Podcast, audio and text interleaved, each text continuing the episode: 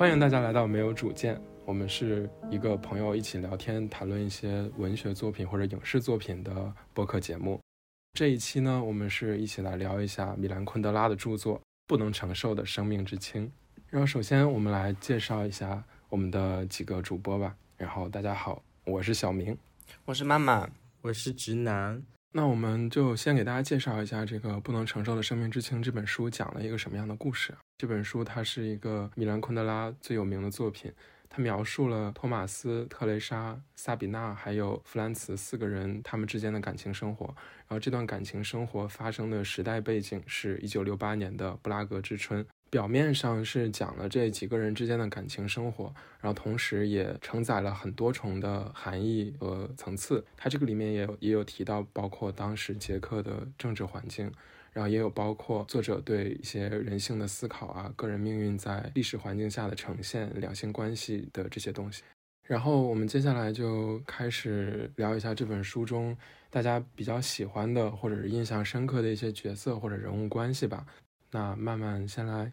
我自己的话，可能比较喜欢那个萨比娜，因为我觉得她在轻与重的两极之间反复游走，让我觉得很有共鸣，所以我很喜欢她。相较而言，他既是托马斯的情妇，对吧？同时也是在和弗兰茨之间有纠葛。他其实，在跟不同的人谈恋爱的时候，他呈现的状态不一样。其实，我觉得有可以从很多符号化的东西去解释。他比如说，他在面对可能类似于父亲这种角色的男性角色的爱情的关系里，他是如何自处的？他是如何觉得难受？然后同时，别人如果把他当做是母亲的这样的关系进行谈恋爱的话，他自己是怎样的一个思考？就是在轻与重之间，我觉得他有很多纠结的点。然后最后他还是摸索他自己吧，也不能说是坚持，因为他也是在不同的关系之中慢慢去发现他自己，了解他自己。所以我觉得这个人很可爱，他并没有其他人那么偏向极端一点。我觉得这个人更生动、更活泼，所以我还蛮喜欢他的。我理解你觉得萨比娜和托马斯的关系，以及他跟弗兰茨的关系，他们的区别是在于，他跟托马斯的关系更像是父女的关系。然后他跟弗兰茨的关系更像是母子的关系，对吧？对的。你会觉得他跟其中某个人的关系更接近爱情吗？看你怎么解读。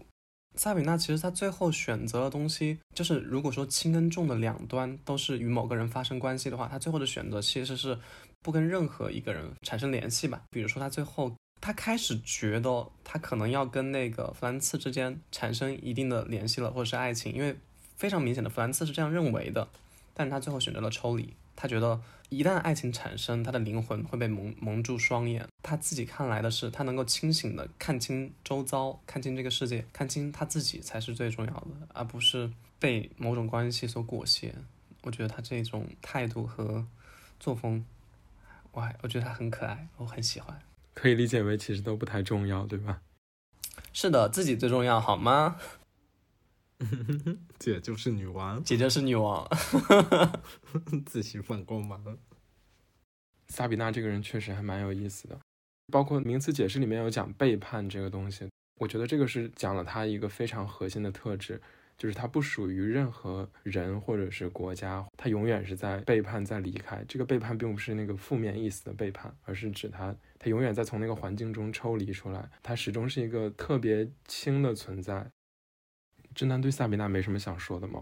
我我倒是有有一个，他好像是到了美国之后吧，然后呢，他在一个人的家里面画画吧，能够给他安慰的就是他的画室是在一个棚子里面，然后呢，当他看向对面的时候，那个房子里面可能是收留他的那户人家吧，然后他们那个房子就会亮起来那个灯光。不知道你们有没有印象这个这个场景，就觉得他好像有找到一种家的感觉，但是他也不会被这种家的一个关系所束缚住吧？相当于说他始终保持的那种状态。对，我补充一下，而且我觉得萨比娜特别聪明，他在托马斯跟他一起的时候，他们就是正在为爱鼓掌的时候。然后托马斯看了一眼表，他就知道了托马斯着急回家，因为那个特蕾莎在家等着。然后他就故意把托马斯的袜子藏起来一双，呃，藏起来一只。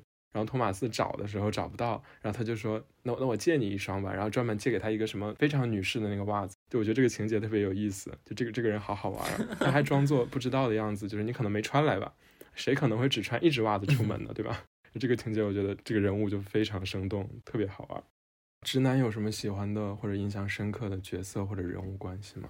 我蛮喜欢特蕾莎的吧。刚才你提到那个布拉格之春嘛，俄国他占领了布拉格，特蕾莎她不像其他人一样，大家都想要逃出这个国家，然后去到瑞士啊，或者是周边的其他的地方去。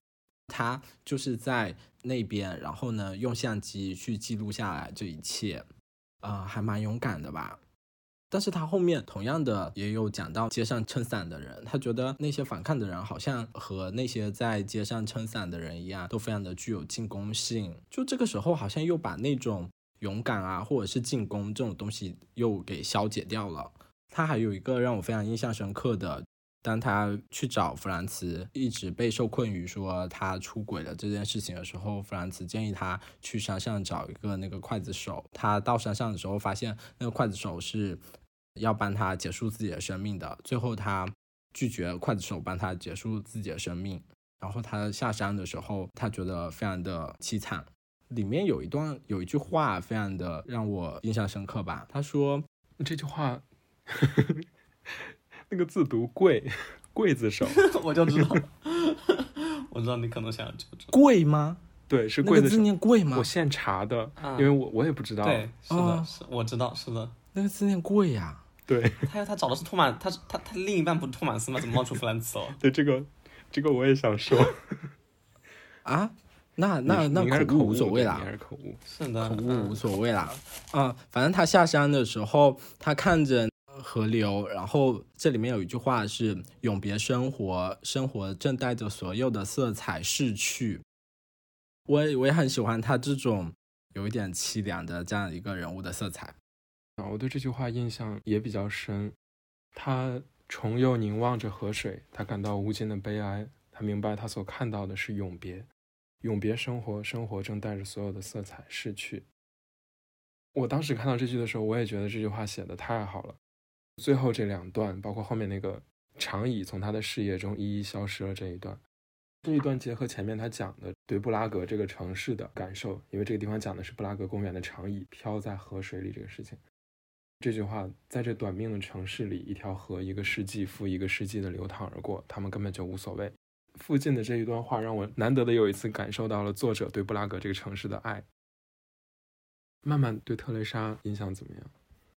这四个人里面，我觉得明显，如果说有轻重之分，我我自己感觉主要还是在两个女孩子的身上体现的比较明显。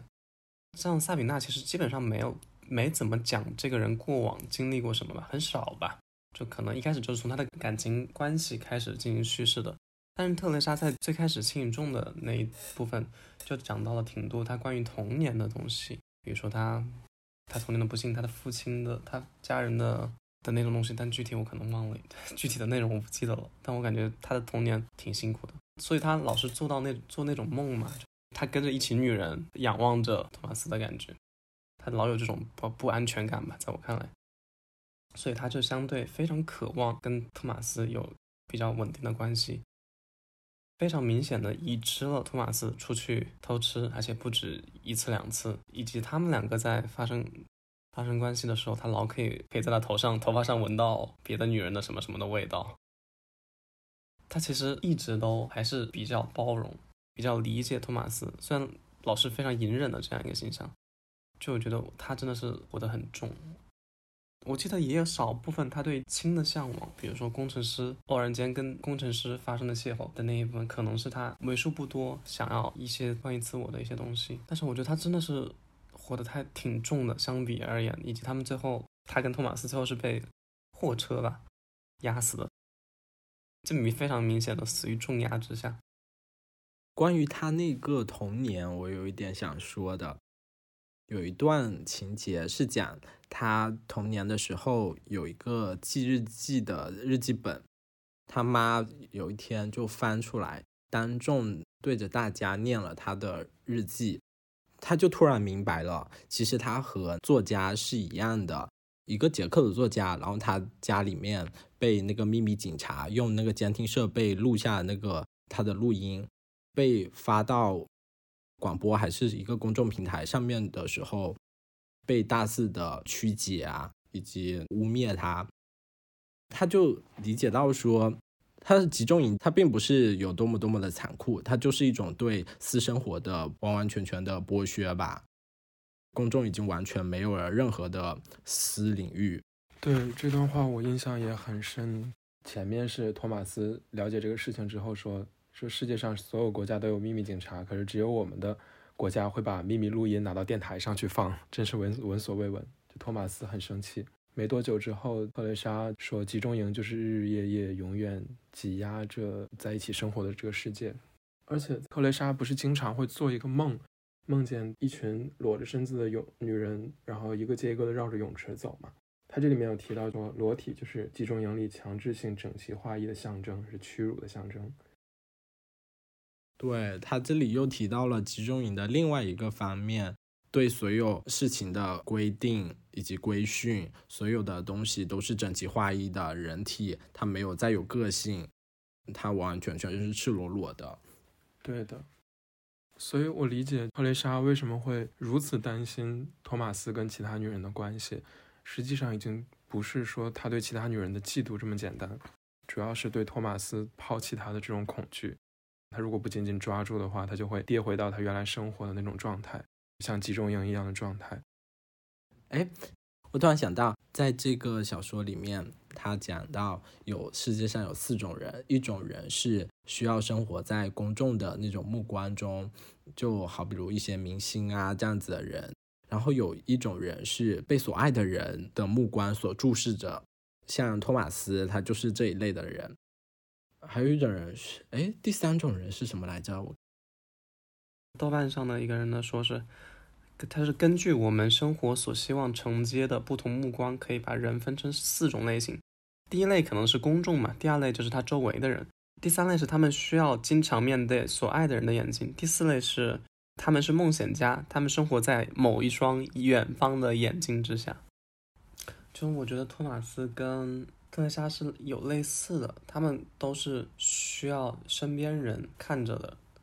但我又觉得有区别，比如说特蕾莎可可能更需要的是一个人，所以他很渴望把自己跟那个拴在一起嘛。他去找工程师的时候，他是非常明显的是心有有愧疚，有非常明显的那种觉得自己不对，他会自己进行审视的这种类型。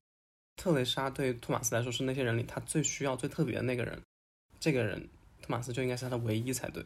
托马斯更接近第二类人，就是需要许多熟悉的眼光的人。然后特蕾莎更接近第三类，他更需要他所爱的人的眼睛。作者他是他是说，特蕾莎和托马斯都应该归为第三类，这类人必须活在所爱之人的目光下，他们的境况和第一类人同样危险。一旦所爱的人闭上眼睛，其生命殿堂也将陷入黑暗之中。我觉得确实很合理。特蕾莎要离开托马斯的时候呢，他就没有办法再活下去了。他就是从瑞士就回到了布拉格去找他。不管怎么样，他们之间怎么纠缠，托马斯好像始终都没有办法离开他。好像他们两个之间互相对于对方来说都是这样子的。他们之间有的地方我觉得特别的甜。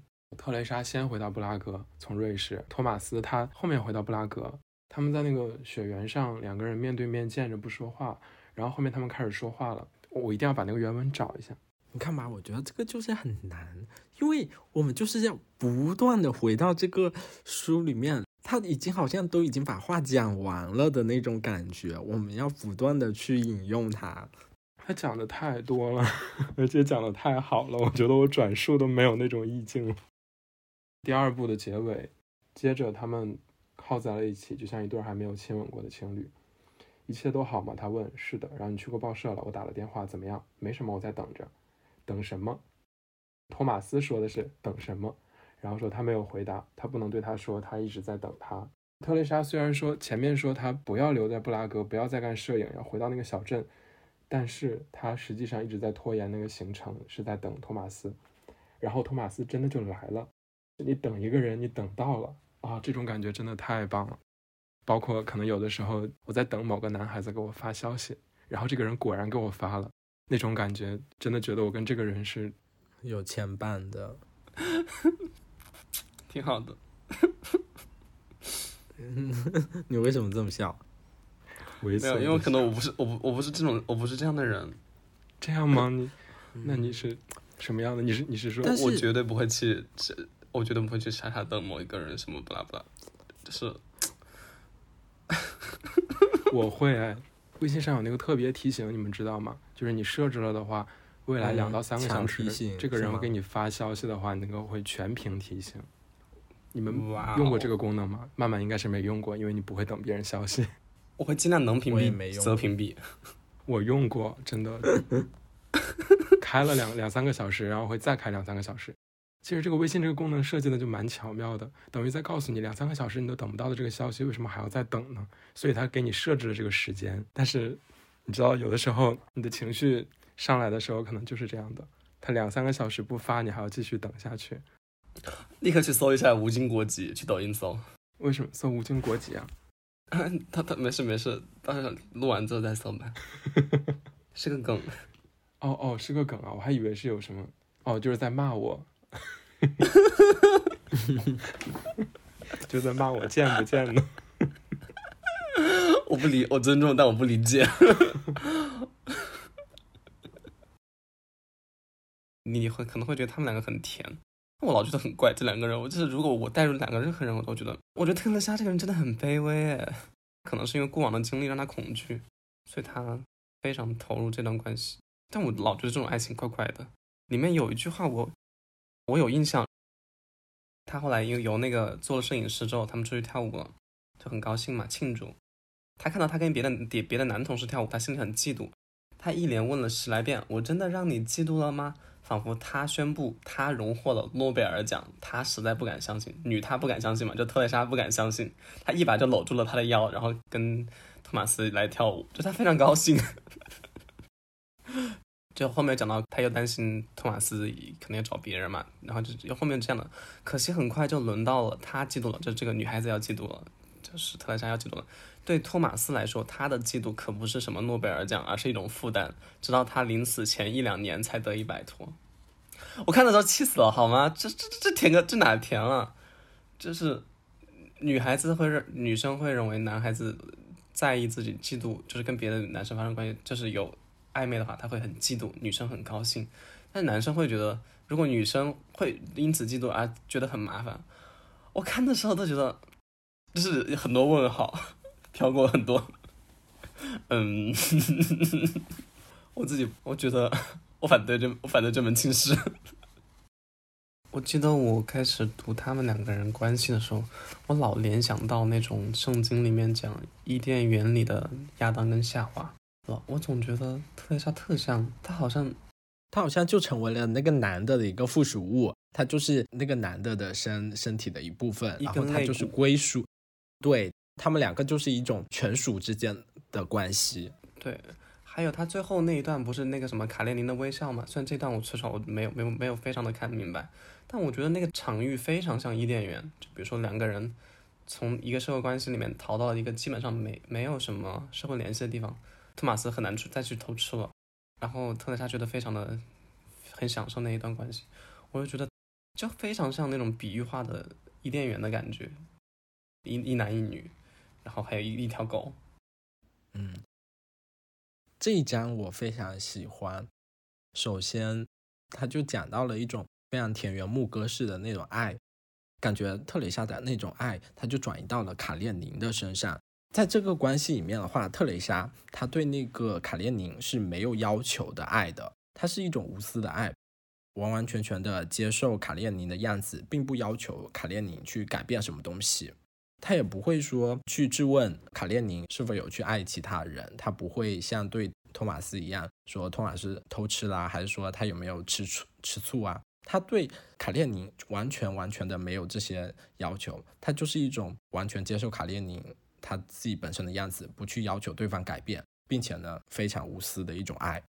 他在这一章里面描述了这样这种田园牧歌式的那种想象的话，让我觉得还蛮怎么说嘞？挺好的吧。我我其实是看这个结尾的时候非常感动的，就是这本书最最让我感动的地方，就是就是卡列宁他病重的时候，每当他们要出去遛狗的时候呢，卡列宁就非常的开心嘛。但是他病重之后呢，他就已经趴在地上，完全没有了活力了。这个时候，特蕾莎就会自己去买那个牛角包给他。托马斯的话，为了激起他的那种活力的话呢，还假装跟狗一样，然后呢去跟他争夺这个牛角包。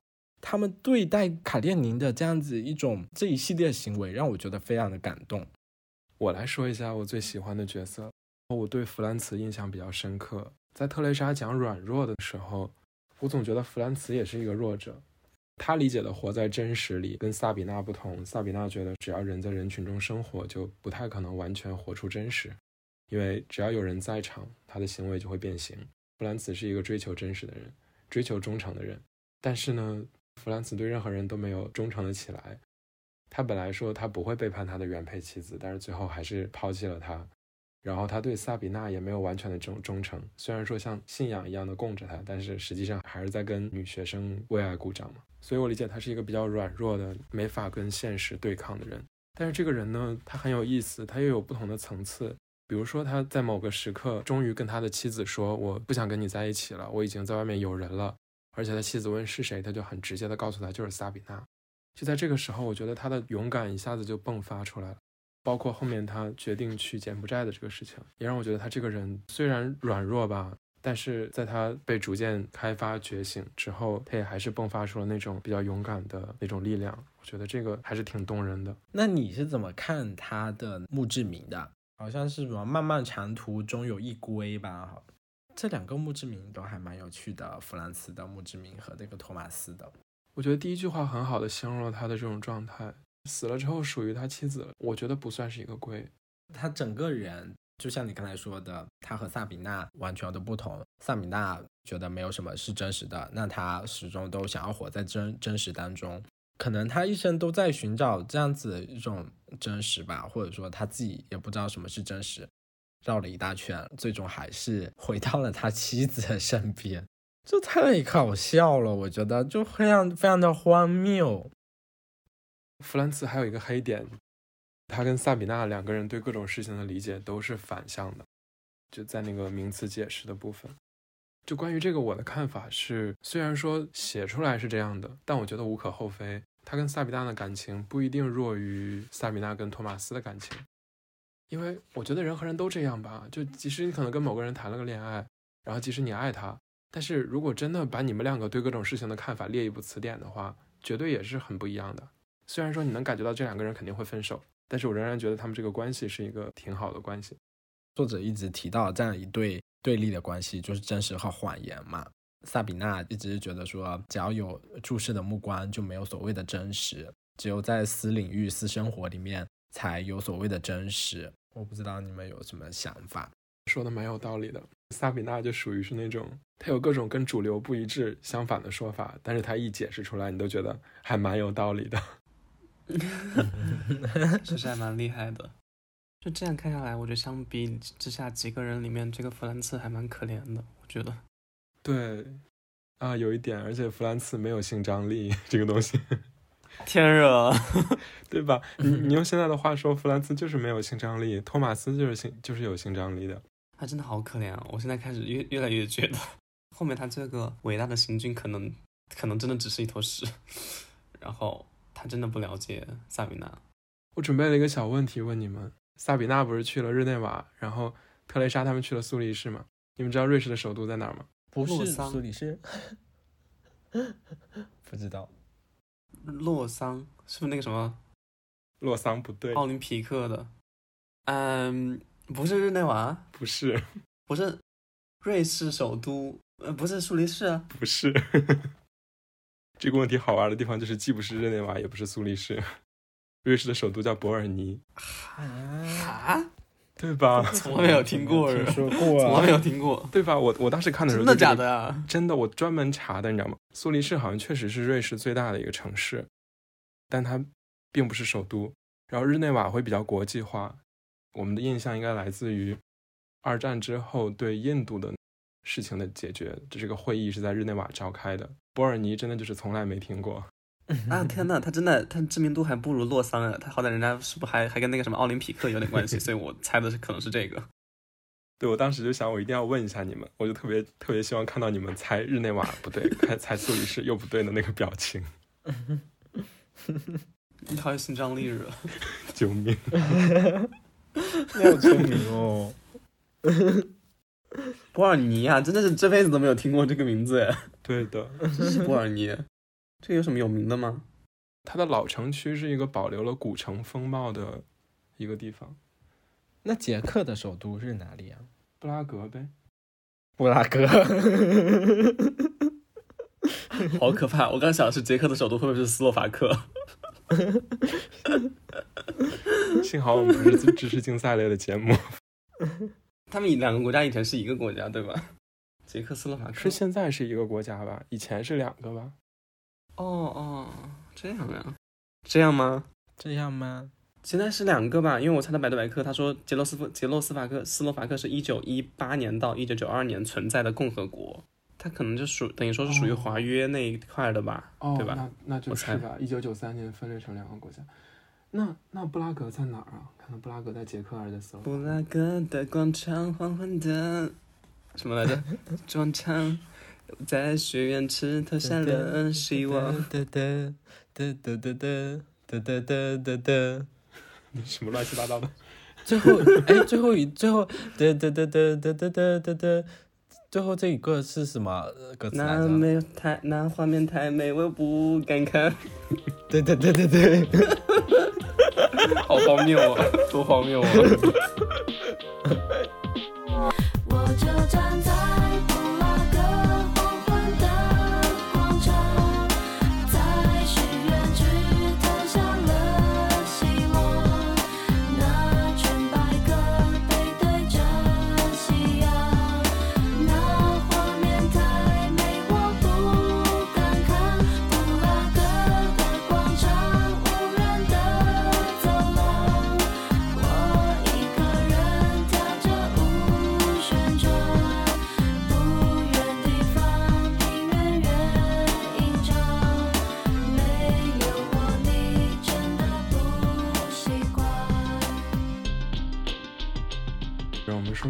比较印象深刻的片段吧。我们还是慢慢先来吧。就是我很认同的特蕾莎说的一句话，就是她说，爱情就像是帝国，他们建立在信念之上，信念一旦消失，帝国也随之灭亡。哇，我好喜欢这句话哟，这真的是我的人生写照。当你觉得你们有爱情的时候，那就是有爱情；当你开始觉得你们没爱情的时候，就真的是没有爱情。那你这个刚好就可以回答了刚才小明的那个问题啊。他说嗯为什么非得去死呢？他离开托马斯不就得了吗？但是你看，他这是一种信念哎，信念怎么可以随随便便就抛弃是了？的，对呀、你向他，你快点，赶快向特蕾莎道歉。对不起，特蕾莎。这么说，其实是特蕾莎的信念非常强，她非常坚信这一点。对对对，在他看来，爱情是一直存在的，但是他们俩对于爱情的看法不至于是对等的。你看从这个角度就是非常合理了。他对于他来说，它是一种信念。当这个信念消失的时候呢，那大厦它就会坍塌，而不是说他有多么多么的卑微，或者他们之间的感情是多么多么的纠葛的。还有那个有句话，我还觉得还蛮有意思的。他说：“挖出被活埋的乌鸦，比向总统递交请愿书重要的多。”这句话是谁说的呢？当然是托马斯说的呀。那个时候不是他很多孩子还有别的人来找他，在那个什么什么签名，表示可能是对苏联政权的反对和什么之类的，但他就没有。这句话让我想到他跟萨比娜之间有类似之处。因为其实最开始去把那个就是被那些可能一些坏小孩活埋的那个乌鸦挖出来的是萨比娜，不是吧？我记得是是是那个是那个是那个哦是特蕾莎哎是特蕾莎吗？特蕾莎，对啊，是特蕾莎。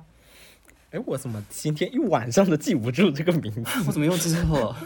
这是我真的生气了，我真的生气了，怎么又对是特蕾莎？